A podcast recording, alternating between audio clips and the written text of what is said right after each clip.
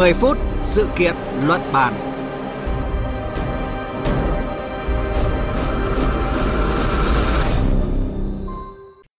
Kính chào quý vị và các bạn đang theo dõi chương trình 10 phút sự kiện luận bàn trên kênh Thời sự VV1.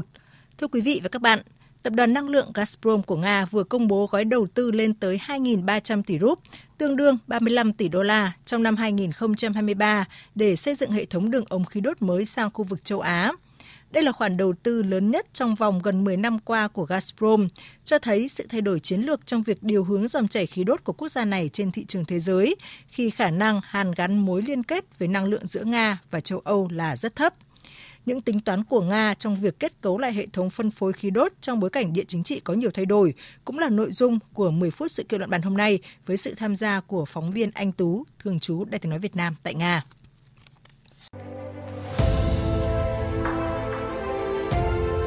Cùng cảm nhận chiều sâu thông tin Gói đầu tư trong năm 2023 của Gazprom tăng tới 15% so với năm 2022 và cao hơn gần 25% so với dự đoán của các công ty nghiên cứu thị trường. Giới phân tích cho rằng, sau khi khả năng xuất khẩu khí đốt sang châu Âu của Gazprom bị hạn chế nghiêm trọng do vụ nổ làm vô hiệu hóa hai đường ống dẫn khí đốt là dòng chảy phương Bắc 1 và dòng chảy phương Bắc 2, thì Gazprom đang tìm cách xoay trục khí đốt từ Tây sang Đông. Chúng tôi kết nối với phóng viên Anh Tú, thường trú Đại tiếng nói Việt Nam tại Nga để tìm hiểu rõ hơn về kế hoạch phát triển hệ thống hạ tầng mới trong phân phối khí đốt của quốc gia này.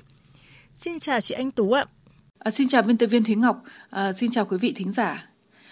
Thưa chị, Tập đoàn Năng lượng Gazprom của Nga vừa công bố kế hoạch đầu tư kỷ lục trong năm 2023 cho các dự án đường ống khí đốt mới. Vậy thì đâu là những dự án trọng tâm trong khoản đầu tư này ạ thưa chị? Ờ, Gazprom gần đây đã phê duyệt dự thảo chương trình đầu tư và ngân sách cho năm 2023. Ờ, chi phí sẽ lên tới mức kỷ lục là 2,3 nghìn tỷ rúp, ờ, tăng 31% hay là 543 tỷ rúp so với năm nay. Hầu hết các khoản tài trợ thì sẽ nhằm phát triển các mỏ mới ở Tây và Đông Siberia, xây dựng và mở rộng các cơ sở xử lý khí đốt hiện có và đặt các đường ống hướng tới Trung Quốc. Do đó, Gazprom đang nhanh chóng định hướng lại năng lực của mình từ phương Tây sang phương Đông, cũng như thị trường nội địa Tiến về phía đông, theo Gazprom, chương trình đầu tư đến năm 2023 của họ cung cấp vốn chủ yếu để tài trợ cho các dự án ưu tiên. Chúng bao gồm tiếp tục phát triển đường ống dẫn khí sức mạnh Sibri, tổ hợp xử lý khí của Gazprom, các trung tâm sản xuất khí mới Yaman, Yakutsk và Irkutsk. Đường ống dẫn khí sức mạnh Sibri 1 đã bơm khí đốt sang Trung Quốc, à, nhưng các khoản đầu tư tiếp theo thì đang được tiến hành để nối mỏ khí đốt à, Kovitinskoye ở khu vực Irkutsk với đường ống này nhằm tăng nguồn cung lên mức cuối cùng là 38 tỷ mét khối mỗi năm. Đồng thời, à, Nga mới tuyên bố rằng à, các cuộc đàm phán với Trung Quốc về việc xây dựng đường ống sức mạnh Sibri 2 đang được tiến hành tích cực và có thể vận chuyển 50 tỷ mét khối mỗi năm khi hoàn thành trong thời gian ít nhất 5 năm. Ngoài ra, trong năm 2023 thì một đường ống liên kết có thể được xây dựng giữa đường ống dẫn khí đốt Sakhalin Khabarovsk Vladivostok và hệ thống đường ống phía đông bắc Trung Quốc – công suất dự kiến là 10 tỷ mét khối mỗi năm. Việc Gazprom đầu tư lớn trong năm 2023 không chỉ cho thấy cái sự chuyển hướng chiến lược của quốc gia này, mà còn cho thấy nguồn tài chính vẫn rất ổn định của tập đoàn này, bất chấp các lệnh trừng phạt mà phương Tây áp đặt với Nga. Theo báo cáo của Bộ Tài chính Nga, thì nguồn ngân sách nước này còn ghi nhận một khoản thặng dư so với năm ngoái nhờ các khoản thuế thu được của Gazprom khi doanh thu của tập đoàn vẫn ở mức cao. Công ty nghiên cứu thị trường BCS có trụ sở tại Moscow lý giải, dù lượng khí đốt mà Nga xuất sang châu Âu qua dòng chảy phương Bắc 1 và dòng chảy phương Bắc 2 giảm, nhưng Nga lại được hưởng lợi từ việc giá năng lượng tăng cao suốt thời gian qua, đồng thời vẫn còn một số đường ống khác đang hoạt động.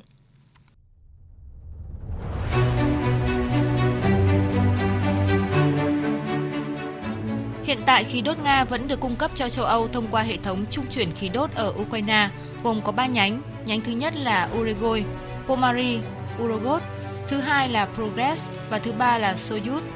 Trong đó hai hệ thống đầu đi qua Suda, trạm khí đốt ở biên giới Ukraine với tỉnh Kursk của Nga. Theo các điều khoản đã ký giữa Nga và Ukraine, hệ thống này vận chuyển 32 tỷ mét khối mỗi năm, nhưng do ảnh hưởng của cuộc xung đột, công suất của đường ống hiện đã giảm một nửa. Hệ thống cung cấp khí đốt thứ hai từ Nga sang châu Âu là dòng chảy Thổ Nhĩ Kỳ đi qua Bulgaria. Dòng chảy Thổ Nhĩ Kỳ có công suất là 31,5 tỷ mét khối, trong đó một nửa dành cho Thổ Nhĩ Kỳ và một nửa dành cho châu Âu. Hiện Nga và Thổ Nhĩ Kỳ đang xúc tiến xây dựng một nhánh thứ hai của dòng chảy Thổ Nhĩ Kỳ để biến quốc gia Trung Đông này thành một điểm trung chuyển khí đốt của Nga. Đường ống Siberia 1 cũng đang vận chuyển khí đốt từ Nga sang Trung Quốc với công suất 38 tỷ mét khối mỗi năm.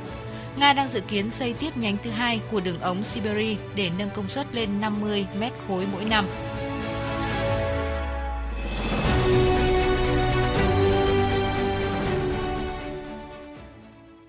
Thưa chị Anh Tú, mặc dù đến nay Nga vẫn duy trì cung cấp khí đốt sang châu Âu qua hai hệ thống dòng chảy Thổ Nhĩ Kỳ và qua Ukraine, nhưng khối lượng đã giảm mạnh và chỉ còn khoảng 20% so với trước đây.